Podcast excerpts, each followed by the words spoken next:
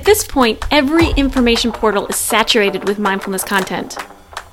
But this show is a unique, unusual, curious take on mindfulness. Some of what you hear will be completely new to you. Let's dive in and take a look at the nature of the aware mind. I invite you to deepen your awareness so that you may be liberated and inspired.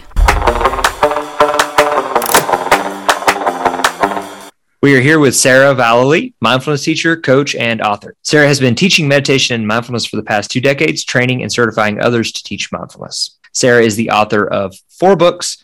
Her latest book is titled Tame, Soothe, Dwell The 55 Teachings of TSD Mindfulness.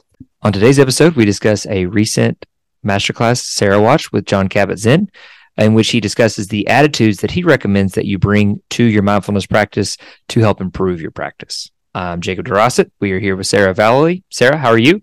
I'm doing great, Jacob. Thank you. Usually I tell Jacob the topic before we start recording. That's his prep time, a few minutes. I was just wondering, what is the topic today? yeah, I think, Jacob, you're kind of like a method actor. Do you want to share anything about your process?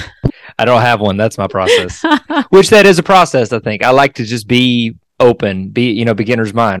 I think that's perfect because you're at the place where our listeners are. Our listeners, that's all they have really is, is the topic.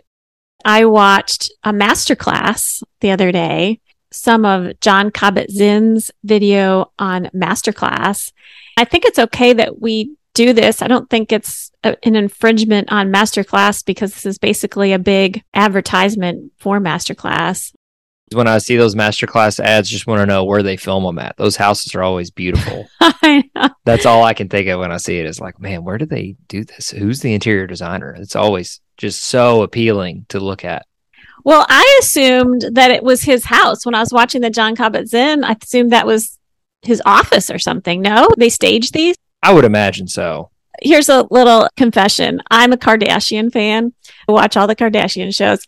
And so does my wife, yeah. oh good. We gotta talk. And so Kris Jenner, I just absolutely love that woman. She has taught me so much about business. She has a master class and they showed the filming of that master class in an episode. It was just a screen in the background. Maybe they green screen it. I I'm gonna Google this. My thought is always like, well, they do such a good job with it. It makes you feel like it's that person's space. It, it does. It's it adds to the experience because you're like, oh, I feel like I'm inside Jon Kabat-Zinn's house right exactly. now. Exactly. yes. Yeah. I remember that was a nice house. I was like, boy, he sold a lot of books. uh, a big shout out, thanks to my sister who got me the master class for my birthday. Jon Kabat-Zinn, he grew up in New York City. He earned a PhD in molecular biology in 1971 from MIT. Did you know that? I didn't realize that. I didn't know that, but I remember reading his book. Oh goodness, what book was it? Wherever go, there you are. I just remember being like, wow, he seems very science based.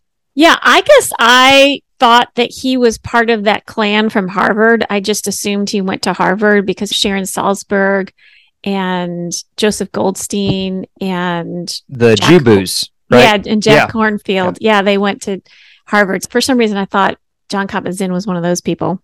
I don't know. Maybe they hung out. I mean, they were both in Boston, right? Probably. Yeah. So Jon Kabat-Zinn was also a Vipassana teacher, and that's the training that I have. The background that I have is in Vipassana. It's also referred to as insight meditation. And in 1979, he founded the Stress Reduction Clinic at the University of Massachusetts Medical School. I think that's what most people associate him with is that stress reduction program that he put together. I generally have difficulty with meditation teachers. They trigger me. I'm like, no, that's not right. Why are you saying it like that? Things like that. But I will say that I feel like I'm on the same page with Jon Kabat-Zinn. I really liked some of the things that he was sharing.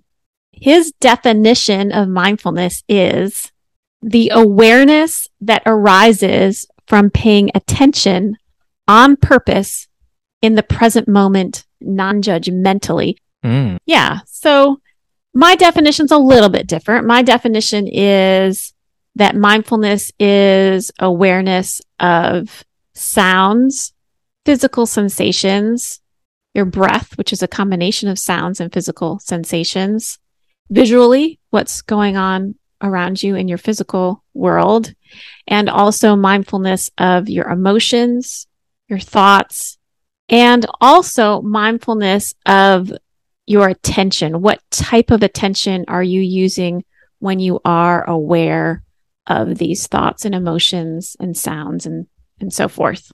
This whole idea of paying attention on purpose in the present moment, non judgmentally. I stray a little bit from that because I teach my students that even if you are being judgmental in your attention during your mindfulness practice, you're still being mindful as long as you are aware that that's what you're doing.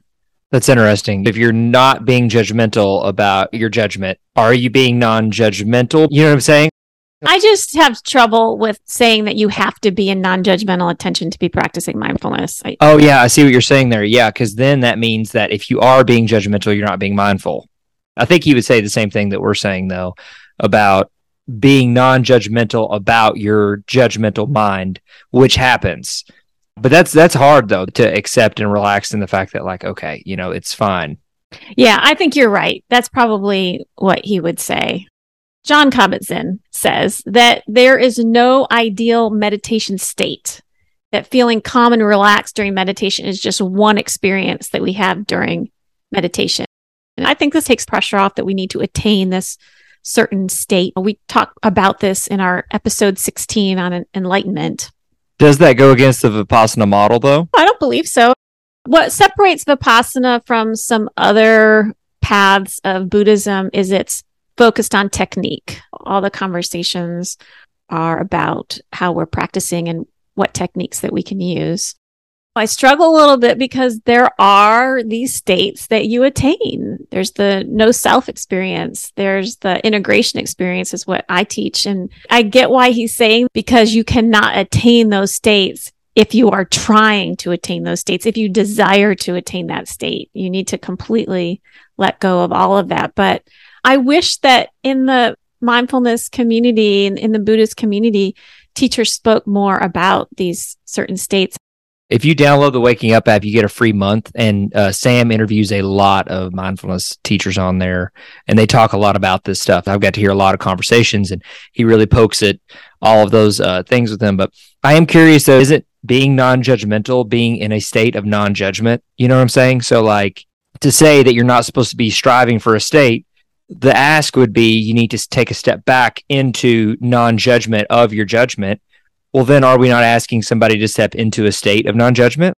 That's a good point because a lot of teachers will say that it is better to be in a state of equanimity, which is emotional, mental calmness, and to be in a state of non judgment, to be in a state of non attachment. And so these are states that we're trying to get to. I think it's a paradox right? They're both true on both sides. It depends on the moment, what side you are relating to. The more time that you're aware and mindful of your experience and aware of impermanence and emptiness and all these things, the better it is, right? What I've heard from teachers to say is that you're trying to reach a, level of stabilization to where I'm not getting pissed off at somebody that I care a lot about because of the mood that I'm in that day. I think it's about becoming conscious, becoming more conscious, becoming more aware of what is going on within your psyche and your body and your being. I think that if we want to get better at the practice, we do need to gently remind ourselves to be in what I call mental neutrality, which is we're not going to get attached to thoughts about oh, I don't like this, or I'm not doing it right, or this is really frustrating that this car sound is ruining my meditation experience. But instead, mental neutrality is feeling any emotions that come up, not denying any emotions, but letting go of those, those judgments and just taking everything as it is. So yeah, I think for us to improve, we do need to encourage ourselves to to be mentally neutral, non-judgmental, however you want to say it. And and this is a good segue to the next thing that Jon Kabat-Zinn was talking about, which is healing versus curing. Same type of paradox here. If you view healing as a cure or a fix, it can limit you in your own healing, letting go of some of those desires for certain outcomes. For my clients, I think they get to true healing when they move into complete self acceptance with whatever the discomfort is. So just completely loving and accepting themselves with the pain or with the grief. How do you differentiate healing and curing? Curing is fixing it. He is saying that healing is not about fixing it. Healing, it's not necessarily a fix, meaning you don't get back to how you were before the incident, but you do get to a great place. The curing concept is you get back to how you were.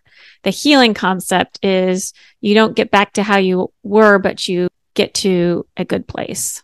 This is interesting because people that have injuries that work with me, physical injuries, they get very, very distraught about the fact they have an injury. And then they're like, oh, I'm asymmetrical. And I'm like, yes, that did happen. And we'll do the best we can to mitigate, but it's not the end of the world. Many people have this. Almost everybody has broken their foot when they were 12 and now they're having right hip pain that's almost debilitating and they're 40, but you can't fix the fact that that left foot got crushed at one point or whatever it may be. Yeah. And going through that little mini grief process of that loss and, and moving forward to something new and different. Jon Kabat-Zinn also talks about how mindfulness is relationality. And he admits that that's a word that he made up, relationality. And he says this is a practice of becoming aware of your relationship with everything. And I am so on board with these ideas. And the way I teach this is I say that everything is either a form we have a relationship with or a form of relationship. So I'll say that again. Everything in our experience is either a form we have a relationship with or a form of relationship. I'm going to need you to go a little farther. Okay. It's kind of twisted my head up a little bit. Is a window a form you have a relationship with, or is it a form of relationship? Seems like it's a form I have a relationship with. Yeah. And using mindfulness, we can investigate that relationship with the window. The window is protective for us. It protects us from the outside elements. And it also is emotional on some level. The window allows the light to come in and the scenery to come in that can bring us joy. So we have, we have a relationship with something as simple as a window and you can go through all the things in your physical environment and do the same thing and realize the relationship you have. You can do the same thing with concepts like a speed limit. We have a relationship with a speed limit and our relationship with a speed limit can change depending on whether you're on a highway or whether you're in a residential area, political ideas. We have these relationships with all these different things. And then a form, what might be example of a form a form of a relationship. Would that be like you and I have a podcast together? So that's like a form of a relationship that we have. Yeah. So our relationship, the form is it's personal, but it's also business. There's trust there. I think we trust each other. Forms of relationship could be trust, dependence, dread, practicality, could be fear, could be hatred, could be all these different things. And then on top of it, we have a relationship with the forms of relationship that we have. So we have our own relationship with love. We have our own relationship with dread. We have our own relationship with dependence. So you can use your mindfulness to just have a wow moment and think about all that. Consider it. Wow, this is fascinating. I've been listening to a lot of Alan Watts recently. Are you familiar with Alan Watts stuff? Yeah. This is totally on brand with a lot of stuff that I've been hearing him say recently. I remember hearing this physicist. I cannot remember who it was. It may have been Neil deGrasse Tyson, but someone was asking him the craziest concept he'd ever learned. And he was saying, the only thing that separates you and I is we're different densities. Hmm. Because we're all made of the same stuff. Yeah. And so the only reason you're not the sun is because you're different density than the sun. And that blew my mind. And so now I, especially in political sense, whenever I am vehemently disagreeing with someone about something, I go back to this idea of like, well, this person is me as much as I am them. Sorry, I just derailed all of this, mm-hmm. but that is totally on brand with what I've been learning about recently, mm-hmm. listening to. When you say density, do you mean molecular density or energetic density or both? So we're both atoms, and your bundle of atoms is a different density than my bundle of atoms. So you have one pillow that's firmer than the other pillow. Well, okay, you could take that philosophically and say, okay, I am a more gushy person than you are, you know, and that's really it. That's the separation is we're just bundled together a little bit differently, but we're the exact same thing. Fascinating. yeah, I'm I think endlessly fascinated. I think I've heard this in a scientific sense that ourselves and animals and plants and things like that are mostly carbon. Is that the element? So on a kind of atomic level that we're very similar. Jon Kabat-Zinn goes on to explain that there are these certain attitudes that he says that support our mindfulness practice and they are non-judging, patience, beginner's mind, trust, non-striving, and acceptance. This is what he says about non-judging.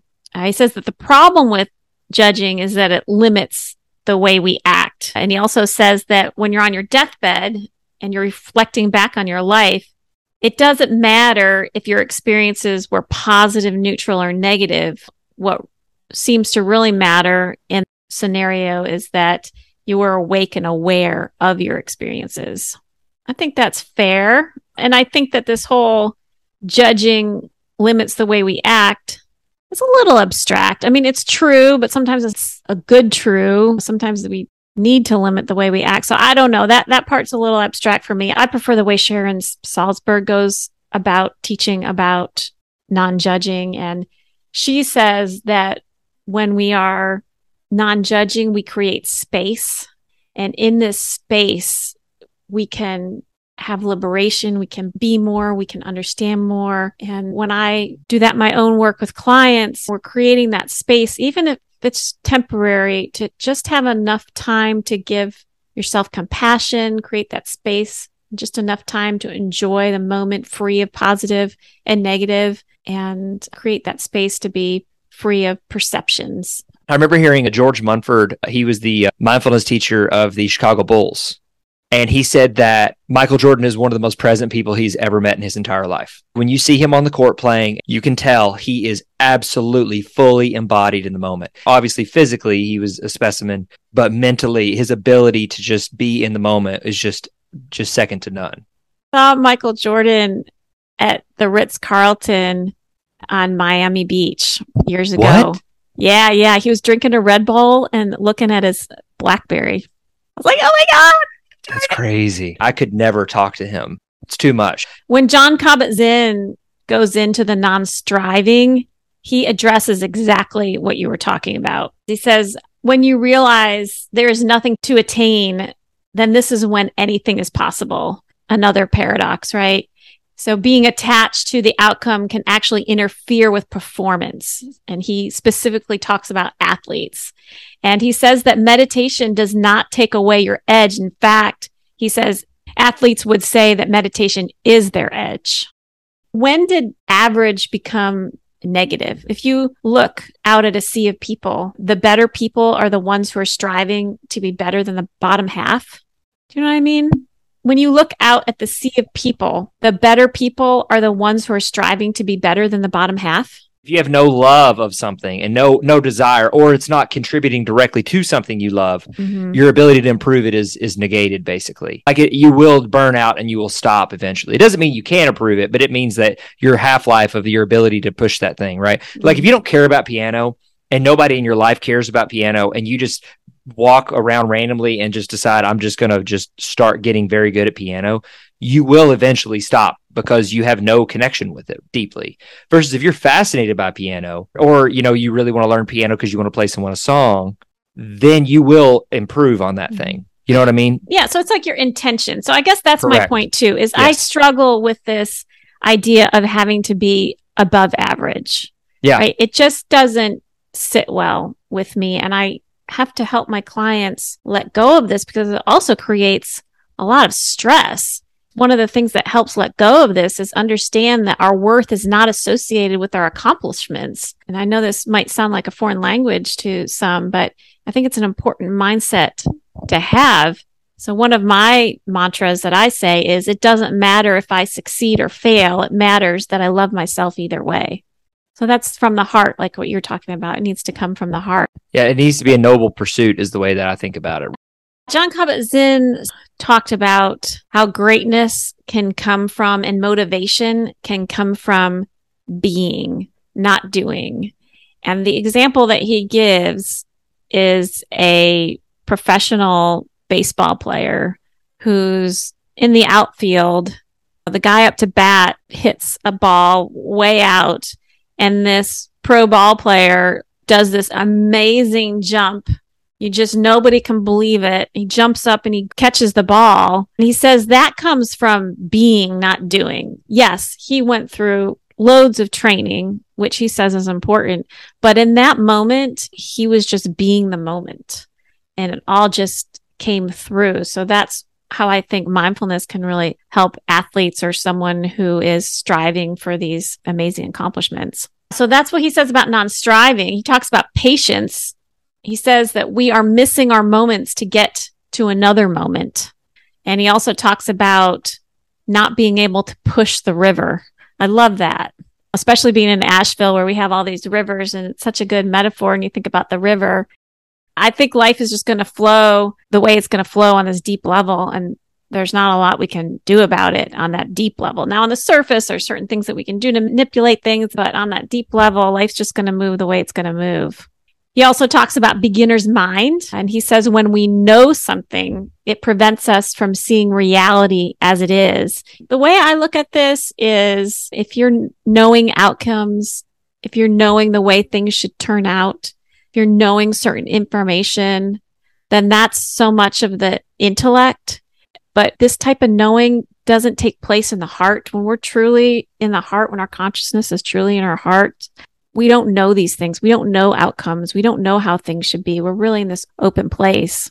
There's so much responsibility tied up with knowing what's going to happen. You feel responsible in some way, but if you let go of knowing what's going to happen, you also let go of the responsibility in it and you feel much lighter. My mom is a professional worrier. So we talk about this all the time where she just worries about everything all the time. And uh, she feels like a need to worry. Like if she doesn't worry, she doesn't care. So if something bad does happen, she wasn't putting worry towards it. Therefore, she's somehow responsible for this. Good point. And he talks about trust, trust in yourself, trust in your intentions, trust in your intention to be authentic, trust that you know when not to be trusting, trust in your breath, trust in your heart pumping, which I think is all great. But his discussion about trust is so much about trusting yourself and I differ from that a bit because I do acknowledge a source energy, if you want to call it God, a divine flow energy, and that that is also something to surrender to and trust. And lastly, he talks about acceptance. And I love, love, love what he said about acceptance. And it actually changed the way I look at things. I, I really appreciate this. So here it is. He says that acceptance isn't necessarily about accepting the way things are and resigning to them. Instead, he says acceptance is accepting that what is going on is the reality you are looking at. I'll say that again. He says that acceptance is accepting that what is going on is the reality you are looking at, as opposed to making up some story in your head or distracting yourself from not seeing it or denying it. Those of us who are practicing mindfulness, we practice mindfulness so we can accept the reality that's in front of us, whether we like it or not. It's not about getting to a place where what we see we like, which I think there's some other spiritual paths. You're trying to get to this place where, ooh, everything's blissful and things are joyful. That's not the path of mindfulness. Path of mindfulness is about seeing what's really there, the priority being that you're really seeing it.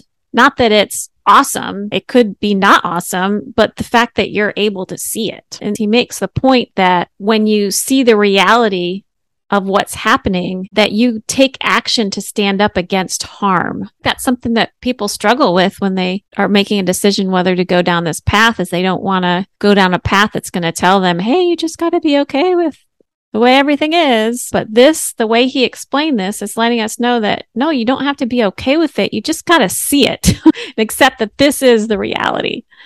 The Aware Mind podcast is a TSD mindfulness production. Please visit our website at tsdmind.org.